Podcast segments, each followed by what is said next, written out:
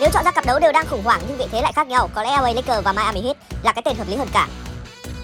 Vài ngày trước, The Hitler có chiến thắng quan trọng trước Sacramento Kings sau chuỗi trận u ám toàn thua và thua đậm. Tuy vậy, người hâm mộ ở vùng South Beach không khỏi lo lắng khi Heat đang thể hiện lối chơi thiếu gắn kết. Vị trí thứ 10 miền Đông quả thật khó coi đối với nhà đương kim Á quân. Bên kia chiến tuyến, LA Lakers khá khẩm hơn khi không phải trải qua những chuỗi thua liên tục. Bên cạnh đó, họ vẫn vững chắc ở vị trí top 2 bờ Tây. Tuy nhiên lối chơi của họ đang cực kỳ có vấn đề. Dễ thấy nửa vàng tím phụ thuộc quá nhiều vào LeBron James. Có thể thấy những trận vừa qua mang đậm dấu ấn của nhà vua, đặc biệt là trong hoàn cảnh Anthony Davis lại đang ngồi ngoài vì chấn thương. Tình trạng đáng báo động dành cho nửa vàng tím, bởi một đội bóng quá phụ thuộc vào những cá nhân rất khó đi đến thành công. Hơn nữa, nhà vua đã có tuổi, bắt anh hồi xuân mãi không ổn chút nào. Đơn cử như trận thua trước Brooklyn Nets hai ngày trước. Dẫu LeBron tỏa sáng rực rỡ, nhưng rốt cục cũng đổ sông đổ biển khi dàn kép phụ nhạt nhòa. Có thể thấy cả hai đội bóng đều cần một chiến thắng. Với Heat là vì mục tiêu giành vé vào vòng playoff. Với Lakers, họ cần xúc lại tinh thần sau trận thảm bại trước Nets.